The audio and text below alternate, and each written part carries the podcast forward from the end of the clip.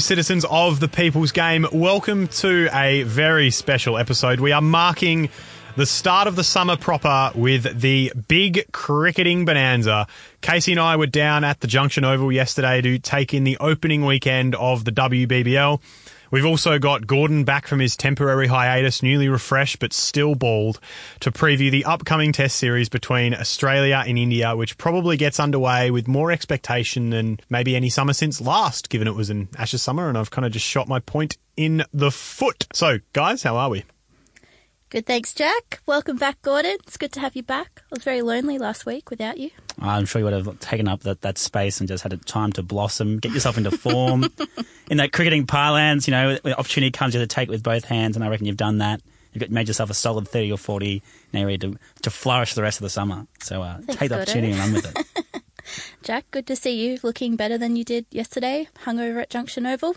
Which is, as we have just said on the first recording, because I forgot to hit record, uh, the most Australian place to be hungover, the Junction Oval, on a Sunday. Absolutely. I think you, you rocked it. You rocked the hungover look with your hoodie and your dark glasses and lying back on the lovely grass. I think I looked a real picture with the ripped jeans and, you know, a real picture, Richie, with the jeans and the sunnies and, uh, and the bit where you, you did snap me while I was napping, which I thought was a little bit inconsiderate, to be honest. Gordon wasn't there and he had to see you in all your glory. So I don't know if he did. I don't, I don't think it made his weekend any better. no, it definitely, definitely lifted me a little bit whilst getting ready to bat. So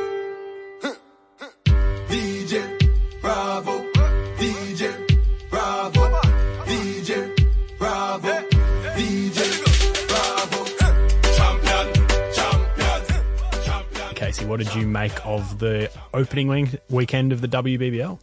Yeah, it was really fun. Um, I only got along to the Sundays matches, which was a shame because the Saturdays matches were absolute blockbusters. So missed those two great games and went there for Sunday to watch my primarily to watch my Renegades play, who uh, lost in spectacular fashion, which was a bit of a shame to open their season that way. But it was a great weekend. Um, the setup down at Junction Oval is fantastic. The WBBL and Cricket Australia, whoever set that up, has done a really good job at making it really fan and family friendly. Um, the hill setup was great. They had all their blankets out there that we could sit on the hill and just relax. They had free fruit they were handing free around. bananas. We got so I many had, free bananas. I had at least. So my greatest thing is that potassium is a good hangover cure, Mm. but I think that's false because I had four bananas yesterday and my hangover was still pretty bad. I think you probably hung over on potassium after that many bananas. to be honest. I was. Meanwhile, the Renegades got absolutely thumped by the Thunder. they did. Um, what did they make? About ninety-eight. Mm. Um, so really, really grafted, to be honest, to their total, and then the Thunder chased it down pretty easily in the end. Yeah, and the players who played in the World Cup just didn't really perform, which is understandable considering like you know really the week that they had. So they're coming sort of off that amazing trip, and you can understand they're tired. So like Sophie Molyneux, but didn't do that well, and Georgia Wareham wasn't that great. But you know, it's the start of the season; they'll come back into form because they were fantastic in that um, World T Twenty. Uh, competition, so it's only the start. Yes, it was disappointing to start off the season with a loss, but it's okay. They'll come back into form. It's fine. So I love the two games in a day format that they've run with for the opening three weekends of WBBL. I thought it was a great day out. They had so much entertainment. Um, friend of the pod, Bobby McCumber, did an unbelievable job Oh, she's great, isn't she? Absolutely. And, Hilarious. and there was, I guess, like a good amount of accessory entertainment. Like Mm-hmm. I thought there was actually, to be honest, I thought the things to do would actually look quite fun. I was eyeing that jumping castle off. Yeah, you were.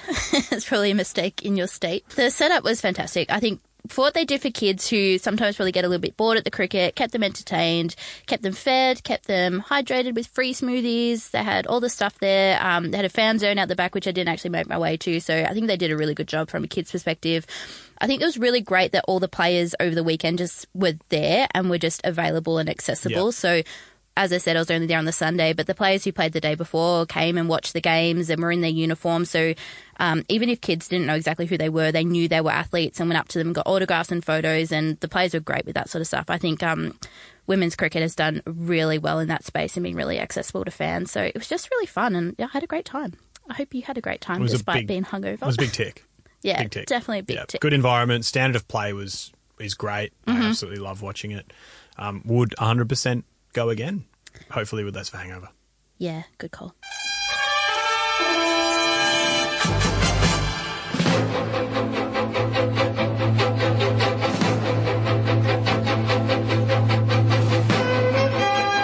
So, uh, Australian Test cricket will leap into a new post sandpaper gate age on Thursday, and not simply because the opening test of the summer will be in Adelaide rather than Brisbane. With the godlike figure of Virat Kohli looming over the build up like a spectre, the mood feels a little gloomy already, despite the fact that India have not won a test on these shores in more than a decade. So, Gordon, how excited are you for this one to kick off?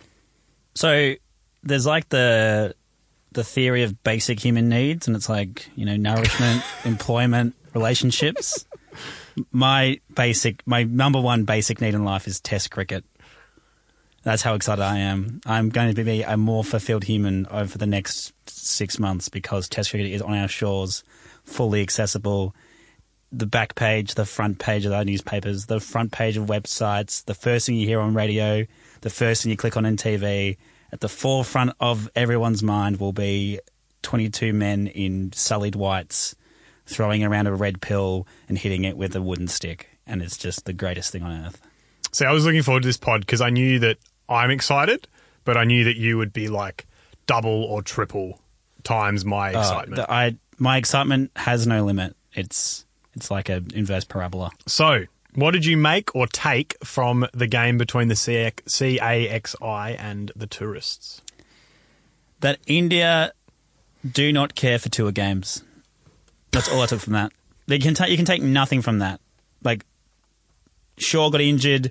That's terrible. He'll miss now. That's that's the only thing they'll take out of that is that their one of their best uppercomers will be missing due to injury. Yeah, the CA because like it's been a long decline in tour matches. So like one tour match is not enough.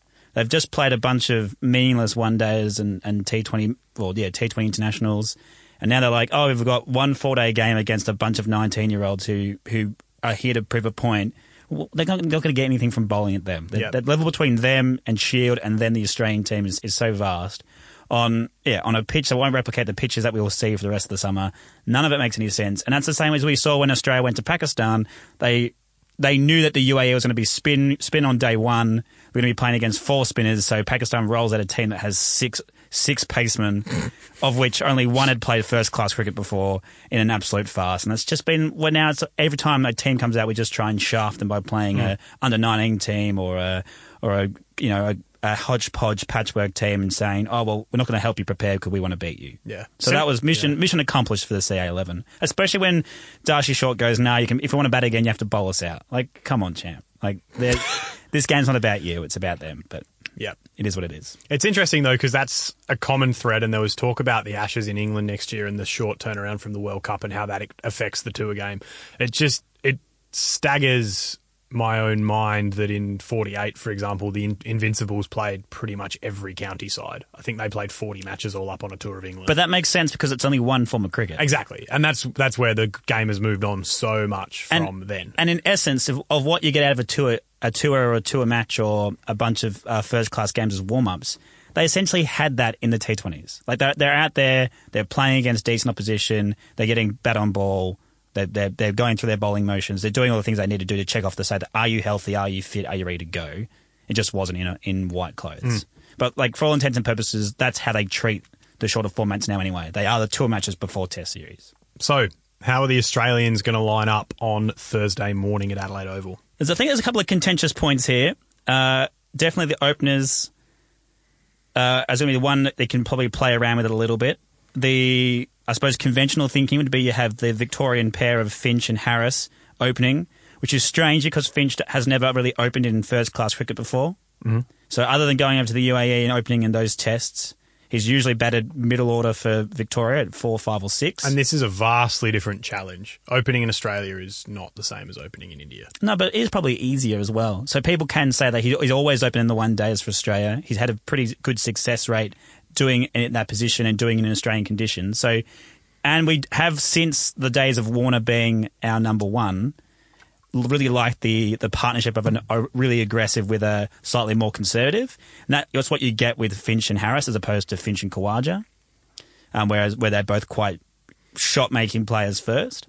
Um, so that could be a reasonable combination. Otherwise, you could say Finch down to four, five, six, and then open with Khawaja. And his numbers at, at opening have been really good. I think he averages about 90. He has only played about six or seven tests at number one. He's also on record said that he prefers three. Yeah. Again, it depends how you clip those statements because it's one of those very uh, boring elite sportsman interviews where he goes, "Oh, like I don't mind batting at three, but like whatever the team needs, and I- I'll do whatever roles required, and like whatever Langer says, I'll do. You know, it's all great." So he really didn't answer that question at all. He just put those put those words in a in a line that said, "Yeah, I'll I'll bat at three if you want." And then the bowlers pick themselves with Cummins, Stark, Hazlewood, and Lyon, and they if they all stay fit. They'll play every game and do an absolute mountain of work and hopefully take a bucket load of wickets. which is a very good segue into the next little agenda here because the common theme and thought is that this series is something of a bygone conclusion. But when you look at India's record and how hard it is to win here, it's very hard to see it that way purely on the numbers. My biggest question is those bowlers, particularly Cummins, Stark, and Hazlewood, are going to have to bowl unbelievably well for us to win. Yeah, and the concern I have is that Stark hasn't bowled particularly well in tests for a very long time now. He Yep. is he has been found out a little bit as a bit of a a two trick pony. He's he's got two very good tricks. He's got a, a vicious bouncer. He's got a, an absolute rip snorking uh, Yorker. But then in between, he doesn't seem to have the consistency or the patience to bowl that that test that test corridor. Whereas a guy like Pat Cummins does, coming up back up through the ranks now, like a James Pattinson does. And even even you should if you wanted to roll the dice and play a Siddle and a Tremain, they'll never take his spot because he has the raw pace that those two guys don't. But I think that we'd almost be better served with using Cummins in the Stark role and then Tremain in the in the Cummins role or a Siddle in the Cummins role and having Hazlewood as the other opener.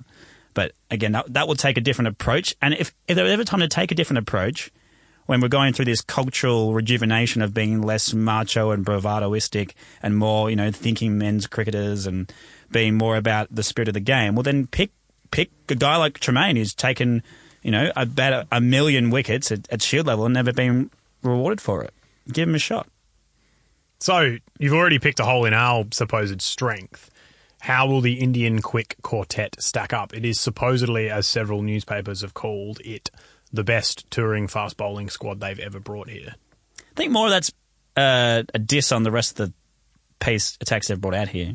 Mm-hmm. And, and and to be fair, it's be it's hard to be a, a quick in India because you get brought up on on sand bowls. So Yeah, yeah, like, yeah. why would you ever be a quick in India when you can when you bowl spin and take a bajillion wickets? Yep. To be said though, they've done really they've done pretty well overseas. They did they were they were very competitive as a, as a quartet in South Africa, and that's and then in, in in England as well they were pretty competitive. So they've they've done all right, but they haven't gone overseas and taken bulk wickets and and, and challenged batsmen. Even though our two best batsmen will be missing, I think on flat decks the likes of Finch, Khawaja, Shaun Marsh, Handscomb, or Head are all good enough to face good bowling, which they do in shield level all the time anyway. So I think this will be a lot. This is not the doom and gloom that everyone's expecting because we're missing Warner and Smith.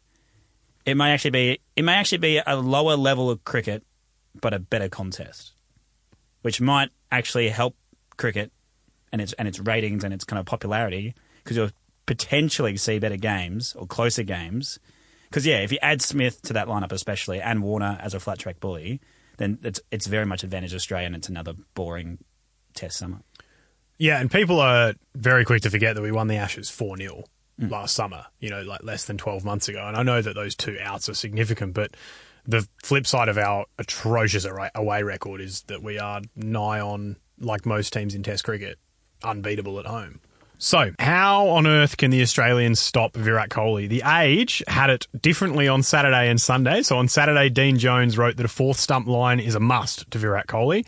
On Sunday, Sunday, Jon Pierik implored our bowlers to aim for middle and off to ensure false shots have confidence. So, even the Age can't reach an agreement. Where do you bowl to the bloke? How do we stop him? Is this summer simply going to be the jewel in Virat's crown? In reality, there are times in whatever level of cricket you play, you'll face a you'll face a batsman especially who is just a class above, and so every batsman will nick off early, and you just got to take that chance. Otherwise, they're in, and then they just bat. If if Kohli gets in, you can't get him out, and the numbers backed it up. He goes big all the time whenever he gets in. So, uh, what do you do? It's like how do you get Steve Smith out? Well, you can say you can bowl fourth line, you can bowl at his pad, you can do whatever you want you just got to be patient. You got to you got to know that a good ball can get any batsman out. It's all the basic cliches that everyone uses, but none, none of those. T- it doesn't have a deficiency. You don't become the undisputed best batsman in all three forms of the game with an obvious flaw in your technique.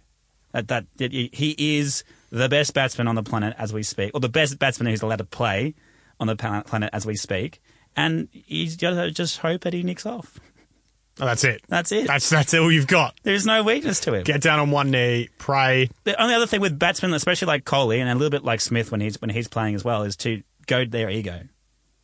And so that's where, but again, like we won't, we probably won't do that as a as a team now because we we can't, we can't be seen to be getting into verbal stouts at press conferences. We can't be seen to going the man and not the and not the game. So I think if it's just if you just leave Kohli to his devices, nick him off early like every other batsman in the world who's ever played the game in the history of the sport, or let him or watch him make 200 three times this summer. It's going to be fun for all involved.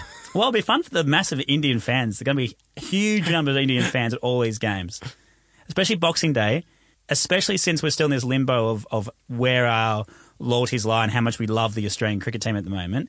Boxing Day is going to be mentally like an Indian home game, I reckon. Which is such an advantage for them when they tour, Hmm. albeit one that they haven't been able to capitalise on.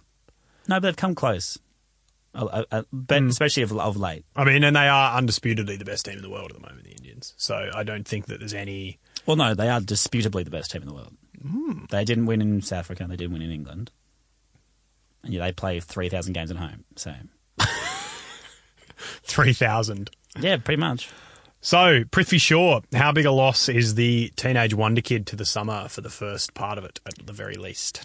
He's a he's a he's a big loss to the public. I think again, cricket as a as a spectacle would be better if he's playing because it's just another thing to focus on. It's another another Yeah. yeah, another- another Storyline.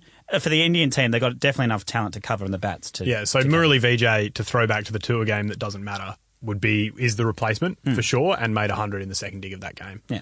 Um, and is a fairly well established test batsman anyway. Yeah. But I think it is purely that ability or that lack of ability straight off the bat to compare this kid at 19 to some of the wonders that we've seen tour in, in the form of Tendulkar and of Lara because the stats in two test matches are 134, 70 and 33 not out. Like the bloke has not failed yet. I know he's only played three innings, but Yeah. um, and the Peter Lalor feature, if you get a chance to read it in the Australian, that was clearly written before he got injured, because I'm assuming it got knocked off the page before because the injury story had to be filed, is a really, really good yarn on how this kid was eventually bred from the age of two to be a cricketer. Before he was even taller than the bat, he was batting. Um, his father quit his job to help raise this prodigy. It's super, super interesting. Um, and in Indian cricket, it's it's very hard to be the wonder kid because everyone wants to be a super, super, super cricketer from a young age. So, are we going to be able to make enough runs? What's your overall series prediction, Gordon? Uh, I reckon in a four test series, we're going to see at least one draw. No, it probably will be Melbourne on a, world's most boring pitch. The Um, so- pudding. the pudding. So spend a lot of time in the boring for that one. Uh, and I reckon Australia win 2 1 based on our bowling. You've got Australia winning 2 1. 2 1. Wowee. That would be something.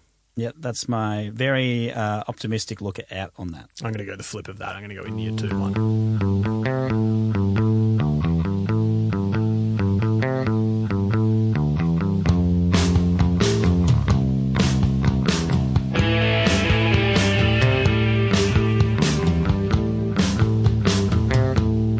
Brings me to the people's question. And in the weekend, Australian Gideon Haigh asserted that Test cricket is still the people's game. We won't be inquiring about the use of our IP, but we will be using his article to segue into our people's question for the week. As Haigh wrote, Test cricket in Australia remains of the people, by the people, and for the people. So, is Gideon correct? Is Test cricket the real people's game? And if so, is he right to say that it's only in the sunlight hours that the people's game can be redeemed?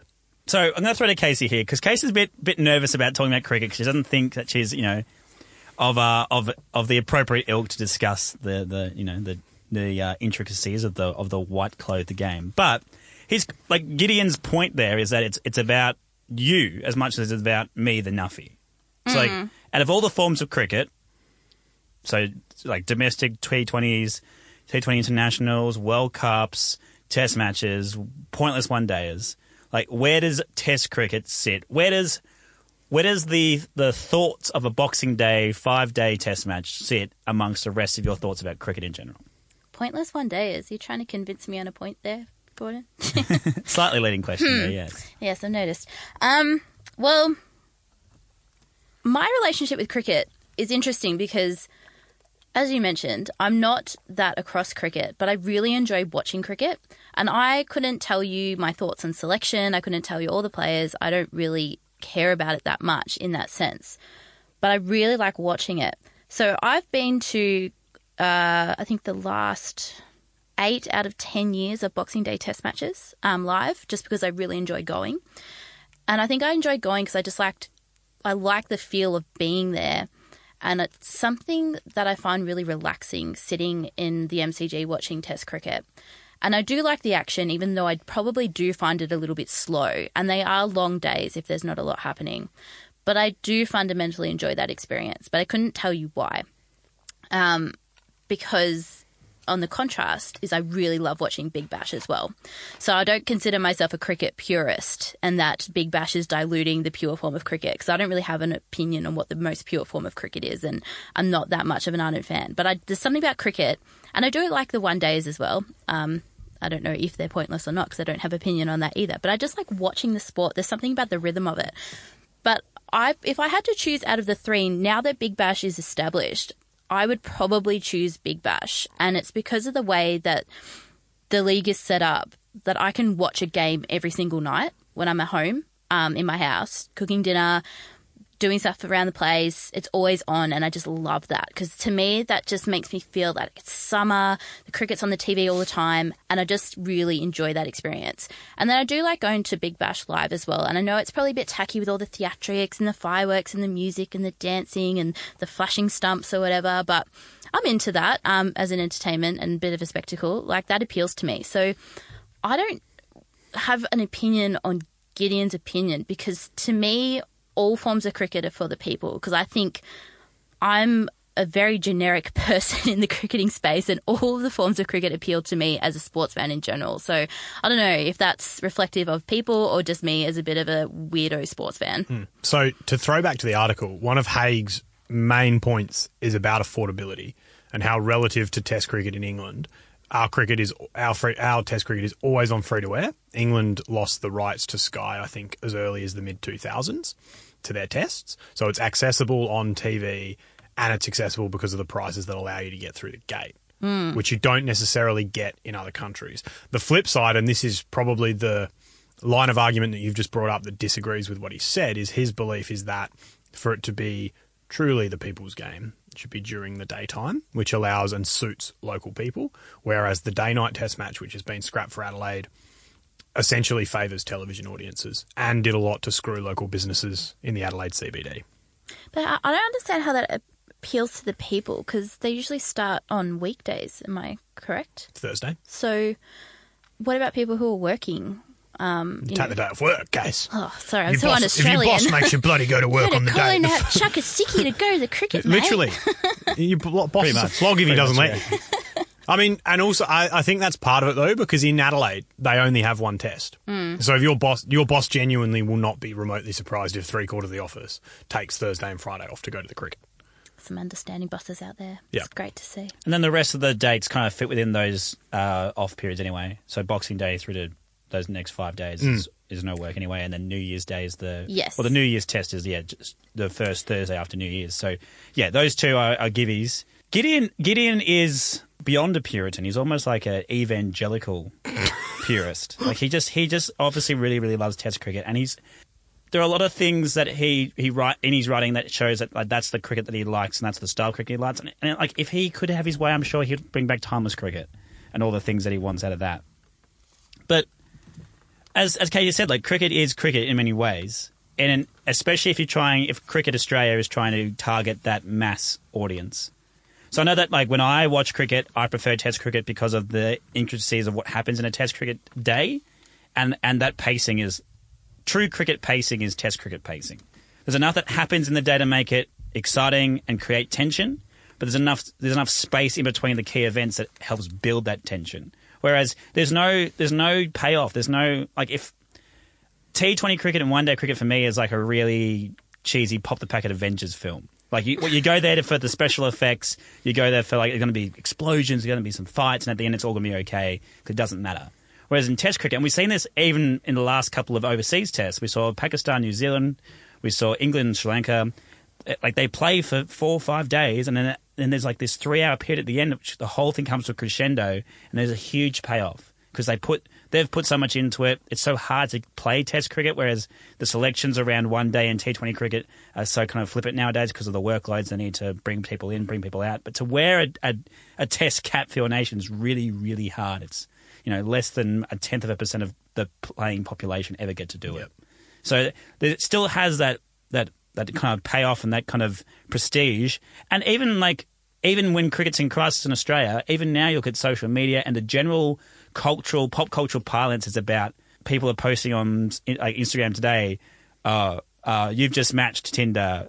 cri- Test cricket and doing nothing at work on a Thursday, like those things. It just it's just part of the the Australian summer culture, as you said. It's it's just that you, it's going to be on, and you know that those voices, those tones, those sounds let you know that oh, it's about summertime. It's about to be the best time of year. We all get to relax a little bit. We all get to settle into what is the people's game because of kind of what happens around cricket as opposed to what happens at the cricket as well. Yeah, and I think well, there's a point that I would make in terms of it not being the people's game because I think the fact that we have not enough long form cricket for women is an issue. I now watch the WBBL, and one of my immediate outtakes was I want to see them play a longer form where their skills are tested to a greater degree. Was one of my outtakes. I don't know whether that affects. It's not going to affect the way that Test cricket is viewed, but I just think that we shouldn't shut one gender out of it to the extent that we currently do in the scheduling. Yeah, no, no, I agree with that. I will bring up a point we made last week about the W League. Is that are you okay with that being played to significantly emptier stands? Yes. Yeah, cool. And that that would be the that would be their like Cricket Australia's concern is to go the opposite thinking almost. Is that like we're going to start with WBBL, we're going to have more one day internationals for the women and then build out to more tests, as opposed to going straight to tests because it's like well they find it hard enough to fill stands for the men's for the men's tests that have been around for hundreds of years for five days, and they they would be concerned that they won't be able to do that at all for a newly established competition. And that was kind of proven when they had their one-off Ashes test against Yep. the, against the English. But I think Test the skills. Test the skills, yeah, exactly. Like- and like at the end of the day, like how much is going to cost you? Not that much. Write it off in your marketing budget if you have to. You have plenty of money in the coffers. Yeah. That, that's probably a little segue, but I think that um, the main point of the article is that redemption for the Australian cricket team can only come in a home test series, and that moment of reckoning has now arrived. It could never, it could come to a partial extent in a thing like the Pakistan series, which garnered interest, but the home test series is the only way that we can step away from what happened in South Africa and into a new era. How do you think we do that though? Like, is winning? Is it just winning? Well, I don't think it's about that now. You don't think it's about winning? No, I think this summer is about have. I think what we need, whether we win or we lose, because my thing, my thing here is the only thing Australian cricket can't afford is to get spanked. Like we can't afford to lose four 0 right? But say we lose two one, it's really competitive. It garners public attention. It's played in the right spirit. Australian public goes, oh, we've cleaned our image up. Yeah, we get Smith and Warner back. We'll probably start winning a little bit more with them. I think we can get ourselves to a position where we're like, we're going okay, and we now behave like adults by the end of the summer.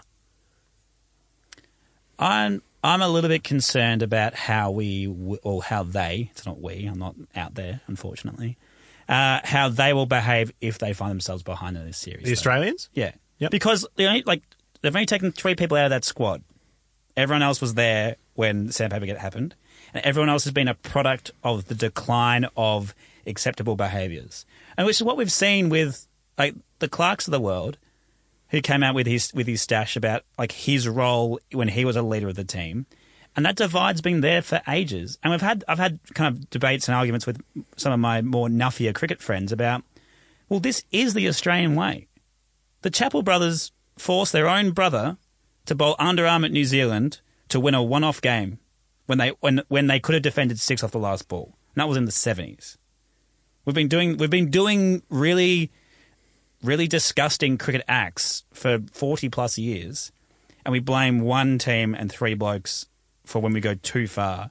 And like Sandpaper Gate's no no further away from Monkey Gate, from us having having fisticuffs for the for the same players getting into actual brawls outside of the games, for borderline cheating by bowling underarm, for being involved in match fixing. We've been doing this for a very very long time, and to think that we can just turn it around and not win that way when Langer was involved in all those teams, all these players have grown up with those guys as their mentors. Seems a bit strange that we can suddenly flick those switches, hmm. especially when blokes like, when- especially when blokes come out from those bygone eras and say, no, no, the only way that we can play Australian cricket is to play hard, whatever that means, and to avoid crossing the line, whatever that is.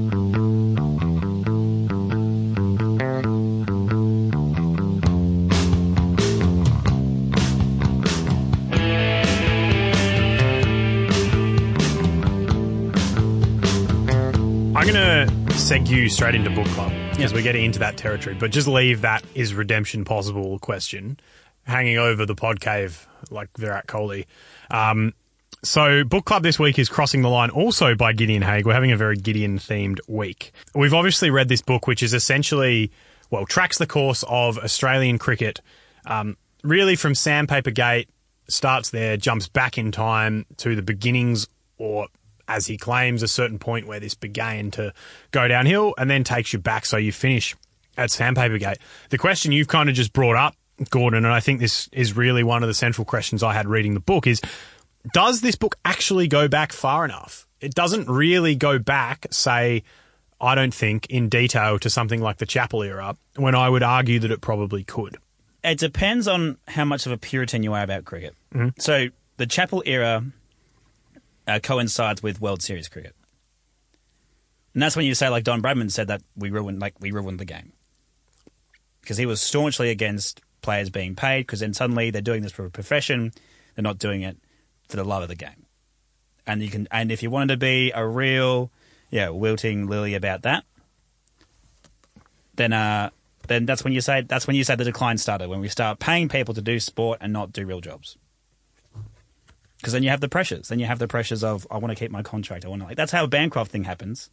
Yes, Smith and Warner tell him to do it, but he's like, no, I I, I want to have my six hundred thousand plus dollar Australian contract. I want to stay in this team for years on years. I need to do what the captain says. If that involves being an idiot and rubbing a ball with sandpaper quite clearly and then trying to hide it down my box, then I'll do it because I want to be in this team. And you do that because of the financial pressures, but also the prestige, but mostly because you know that I've just spent the last six years trying to get to this position and get this job. Now I've got it, and I want to make six hundred thousand dollars doing anything else. Yeah. And there's also a point to which, so this book is about 180 pages. It comes as a sports short book, which is uh, really has just recently been launched as a series by Slattery. I don't think it's coincidence that the next book is on the Bradman Packer deal, which goes back right to the heart of what you're talking about, which will be written by um, Dan Brettig. So it's I'm not saying that I think Haigh could have gone further, but I think within his mandate, he probably didn't need to, um, particularly given the length of the book. Because, I mean, how long is a piece of string? Do we end up back in the 1800s? Well, I reckon if there's one man who could do it, it'd definitely be Haigh. Well, exactly, because I also think that our attitudes in sport were very much formed by um, our early experience as a nation. We've heard, heard people talk about this previous about how we were built on war and we were built on sport as ways of proving our worth. And I think that is still significant to something like Sandpaper Gate because winning became probably as important or more important to Australia than it did to other nations because of how we used it to give ourselves national esteem. Yeah, absolutely, especially especially in cricket. We've used cricket to to validate that that that Australian almost Anzac spirit since since the Anzacs existed. Because it's, I mean, there's a great quote in Ashes Fever, which is a doco about 05, which is something, I can't remember who it's by, it was a Sun journo. And it, the quote is essentially words to the effect of, it's the vicious pigs we dispatch down under coming back up to slaughter us. And it's, so it's convict revenge on the Brits. And that's the Ashes as a significant cultural moment. And that has sort of manifested itself throughout cricketing culture, irrespective of who we're playing. Hmm. So, the book itself, um, I think I said to both of you that I reckon Gideon Haigh could write about grass growing and make it interesting. He could probably write about paint drying as well. Um, Well, he did write about asbestos, and that was actually very captivating. And- so you, uh, he has proven your point. he's almost gone there. Um, so the structure is very much in line with public sentiment. I think the central question of the book is like, how did this happen?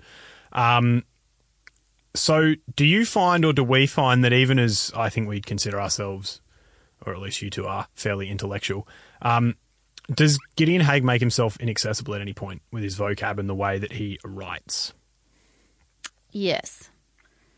Which I hate saying because I love Gideon because he's probably the reason that I write, I read cricket writing because as I mentioned before, cricket is not my sport. Um, but I will read anything that Gideon writes primarily because of his writing style because I am such a fan of writing and I think he's just the most beautiful writer and his vocabulary to me is inspiring. Um, but I think for perhaps casual sports fans who do just want the question answered, what happened?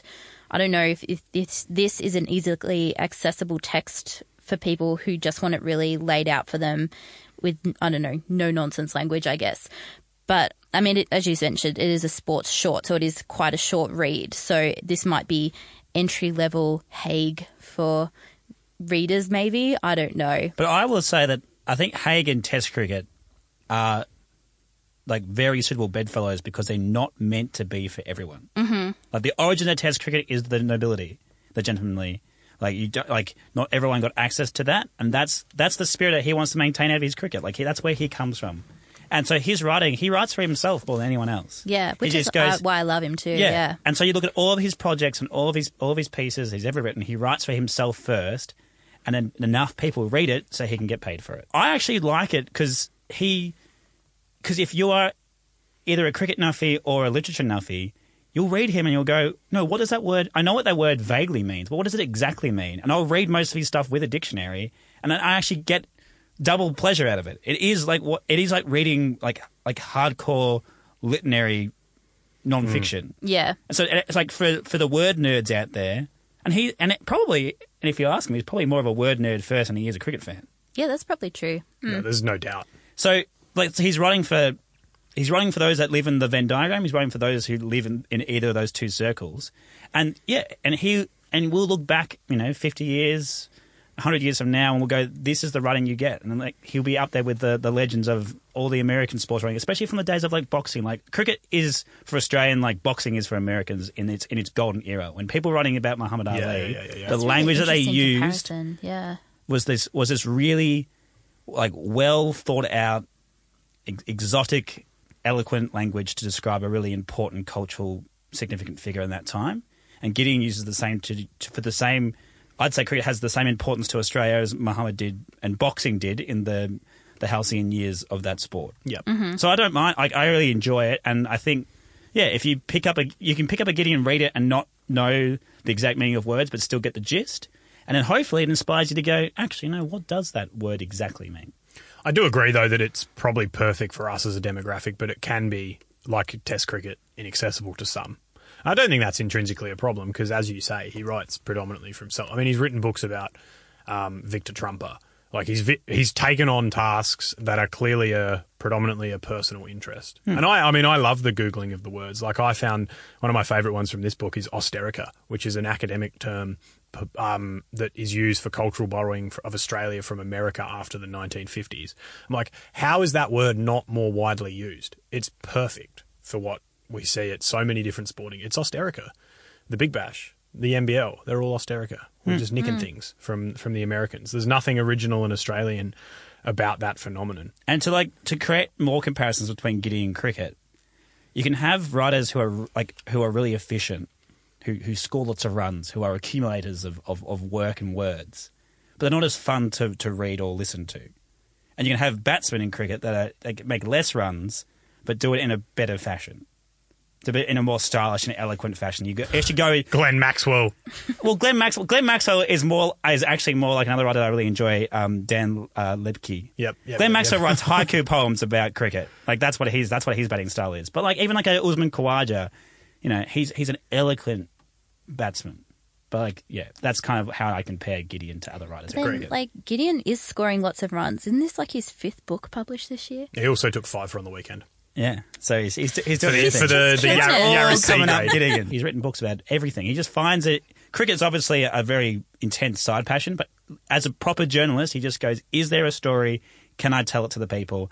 And can I make it? Can I write it in a language that will make it a story worth rereading even after the time of this story has passed?" Um, one of the questions, and this is a bit of a litmus test because I was away when the 2015 World Cup was on.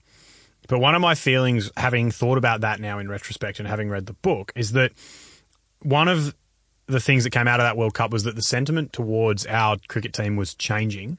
And I don't know whether that was a reflection of the fact that ODI cricket has declined or whether people were already seeing player behaviour. Because it felt like to me that World Cup victory at a home World Cup was less celebrated than some of our other and earlier World Cup victories. But to be fair, like here, I think was actually quite cool. There were some amazing games. Okay. It was actually probably the best. Like the World Cup as a whole tournament was probably the best advertisement for one day cricket mm. in the last you know, of five years. Yeah, I mean, we lost to New Zealand at Eden Gardens, didn't we? yeah, in a in a game where both teams had quicks taken fifers and on hat tricks and Yeah, yeah, yeah. It was mental. low it was a low scoring. crazy cricket. And then we came out and we just destroyed them in the in the final. So, yeah, I don't think I don't think that was the decline. No, I was just I was interested in how Yeah. you guys had I read think- that from a closer to home. I think more of the decline was the English Ashes, as opposed to anything else. The seven, the sixty not the sixty odd at Nottingham. Yeah. yeah. Okay, interesting. Um, so I'm going to jump into talking about Darren Lehmann because I think Gideon goes quite hard on Darren Lehmann, and one of the things that he kind of raises a little bit in terms of the Warner and Smith relationship is the issue of followership, which is something that esteemed cricket writer Ed Smith, who's one of my all-time favourites, has written about in some detail. And I, so I wonder whether, and this is it's well expressed that Australian cricket had a leadership crisis, but to what extent did we also have a crisis of followership or a lack of willingness to follow? especially since the days of having coaches, coaches and elite performance staff and all the other auxiliary staff members, the role of the captain has less. The role of any one person in a cricket team has less significance on and less influence on the rest of those players. So when Steve Waugh was captain of the Test team, he was the leader of cricket in Australia. He set the standard for everyone who ever played the game during his during his reign, and and so on and so forth to everyone before him. But then from probably Ricky Ponting onwards, when we start getting into that high performance mentality, and we have more and more people and more and more professionals around that, that environment, the responsibility gets diluted, which is probably a good thing for the individual because that's probably a, a massive responsibility to have. But yeah, but then within that, you have people being like, well, I don't need to follow, I'm following Lehmann and not Smith, or I'm following the Pat Howard and not Lehmann, et cetera, et cetera. You have these, more, you're more likely to have these like fraternities split up and create create fracas like we saw with Katich and, and Clarke in those environments than you do when you have one leader and it's essentially, well, follow me or don't play in my team. So how much of that that system having changed so much clearly lends itself to it being harder to follow because you've got a system that is that has so many different points of contact and a system that players were becoming disillusioned with at a high performance level. So that environment intrinsically lends itself to less willing followership in many cases. especially when you get promised things like especially when like different players get treated different ways so there's still if you have and a lot of this i think a lot of this does come back to the pat howard era of high performance where you go you got players like ed cowan grafting thousands and thousands of runs at first class cricket and getting ignored and then you've got other players getting like like a Travis Head getting streamlined through the system because he's got extreme talent and he looks great when he bats. So let's get him in there quicker. And there's rules for some and rules for other, and the selection and the criterion doesn't work. And then you have the diminishing of everything else. So Australian cricket has been fairly successful for its whole existence, especially for a nation that's so small compared to the other nations that we play against. And then that's been built on having a super super competitive domestic like competition with the Sheffield Shield. And then once we became more and more professional, more and more elite, we decided that that wasn't good enough. We need to have more elite pathways, more elite programs. We need to pick our talent younger, and then you diminish the things that made it work in the first place. And so then you get, you know, you're getting told by your state coach, you're going to make it, you're going to play for Australia, blah, blah, blah. Then you get there and you get told, no, you're not never going to make it, go back to Shield. And actually, don't waste time in Shield because now you're 27, you're never going to play for Australia, you're just taking someone else's spot, you need to get out and we need to go younger. and those kind of things. So you get these disgruntlements and you get these false promises and you get these lack of reward for, for work. And then why would you follow? Like, why would you follow? Especially when we've always had the little, the little kind of um, stereotypes of it's the New South Wales cricket team that wears the Australian cap. Yep. So if you're a Victorian, and that's what you see with Glenn Maxwell. Like how Glenn Maxwell got treated is a reason why, if I was Glenn Maxwell, I wouldn't want to follow in the footsteps of, of a captain who's usually from New South Wales. Yep. And I think um, it's interesting that it, you talk about the difficulty of following because in Cameron Bancroft there was someone who fitted the typical bill of being too willing to follow. So Smith kind of writes in one of his pieces that um, followership is usually associated with some sort of aimless, um, ill-minded, ill-considered act of faith, which I think pretty accurately describes how Cameron Bancroft came to be tucking sandpaper down his jockstrap in South Africa. But I think that that crisis, those crises work in sync. The leaders didn't have anyone to follow them, and they kind of work in sync, which is pretty much what Smith says. He said that you've got to acknowledge that there are two sides of the coin. So that decline in followership because of the system then impacted on the leader's ability to lead throughout the system at every level for those reasons, i.e., the hmm. Maxwell example that you went with. Kasey, can I ask you a question mm-hmm. regarding Sandpaper Gate? Yeah. As a as a just a, a general cricket fan, mm. and you probably only really care when it comes to summertime. You're not following during footy season, of course. You follow No, your beloved Eagles. Definitely not. Did how much did Sandpaper Gate affect you? like Um, how much did you care that your beloved boys in baggy greens rubbed some coarse fabric on a ball?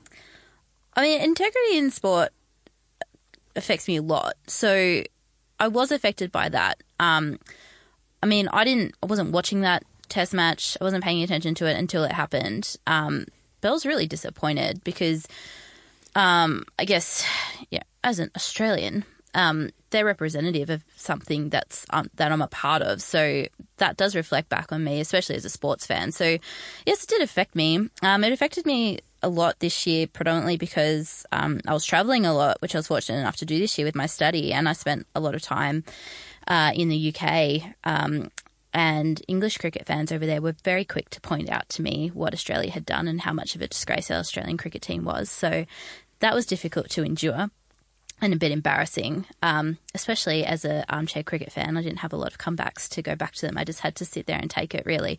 So yeah, that stuff bothers me a lot. Um, even though I'm not as invested in the sport, but I'm invested in integrity in sport. So yeah, yeah, I was very affected by that, and um, the constant sort of questioning about their sentencing and whether they should be playing, and because they just went through an appeal process, didn't they, to get overturned? And I just think like that stuff really bothers me because I just think you have your rules in place, you broke them, you've got your sentence, just serve it out and just do it humbly. But when that sort of stuff comes up to try and like weasel around those sort of sanctions, like that bothers me because um, I think that's really unethical. So that kind of side of the the game really does affect me as a fan.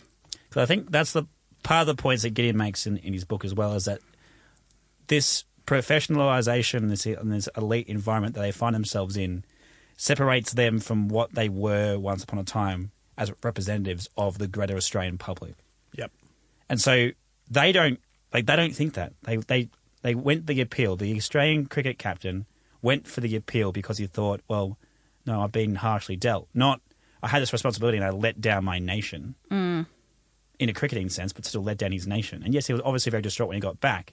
But then after a while, and same with Warner trying to do whatever he's been doing, Bancroft's been fairly quiet, so I have no real foible with him. But yeah, they've forgotten that it's a massive privilege. They get they get caught up in the stresses and they're trying to make it, and then they realise, well, we play cricket for lots of money. It's pretty good. It's pretty good. Mm. And everyone like us is like, yeah, you play cricket for lots of money. It's pretty good. How about you just don't cheat and mm. don't get yourself sucked into cheating? Mm. 'Cause it makes us look bad when we go overseas and get bagged out by English fans. Yep. Mm-hmm. So, how culpable was Darren Lehmann in all of this? Well, he has to be culpable because that's it's either he has to be culpable or we don't need coaches in cricket systems. Yep. I agree. because that's like that's that's their role. And you've seen Langer be very very present since he's been instilled in saying, well, now like as much as I'm here to try and teach people to bat properly, which he's obviously been doing because that's you know that's what, that's what he's there for. He's also there to be like, I want to teach you how to play properly in the sense of this is the attitudes, this is the mentalities, this is the behaviours that are acceptable, and how to do that. And I think Lehmann was very was very basic because at that time, to borrow Gideon's almost Gideon's exact words, like they needed to go back to basics. Like they just wanted to win cricket. One of the things that I thought was interesting was the consistent use of the term kid to describe Cameron Bancroft and other young players within the pathway system, which, given Cameron Bancroft is 25, is a very interesting way of referring to him. And Kasey, I want to throw to you here because to me, this is very much like, or feels very much like, using boys as a term to describe male sporting groups. Yeah, I mean, it's a way to alleviate someone of responsibility, isn't it? Um, like that's why language is so important in these situations because you really need to read into what the person is trying to tell you when they're using those words because they're not just like slips of tongues or colloquialisms for no reason. Um, I think in that situation, from my perspective as the, being the aforementioned armchair cricket fan, Bancroft was the one that they were trying to get off the most as, you know, the innocent, the, like you were saying before, he's obviously led astray. He was just trying to do his thing and do what he's told and be the good boy. Um, so I think that turn of phrase is very deliberate and they were trying to do something very careful with that. And I think to a certain extent it's, it's worked because in the public sense, I think we look at him, I mean, well, I look at him from the outside, not being so involved as a fan, as not as culpable as the other two, despite him actually having the sandpaper down his pants, which I think is really interesting way to frame that situation. Mm. And I think, on one hand, I think when young players come into a team, you should try and absolve them of pressure in a performance sense and like allow them to settle.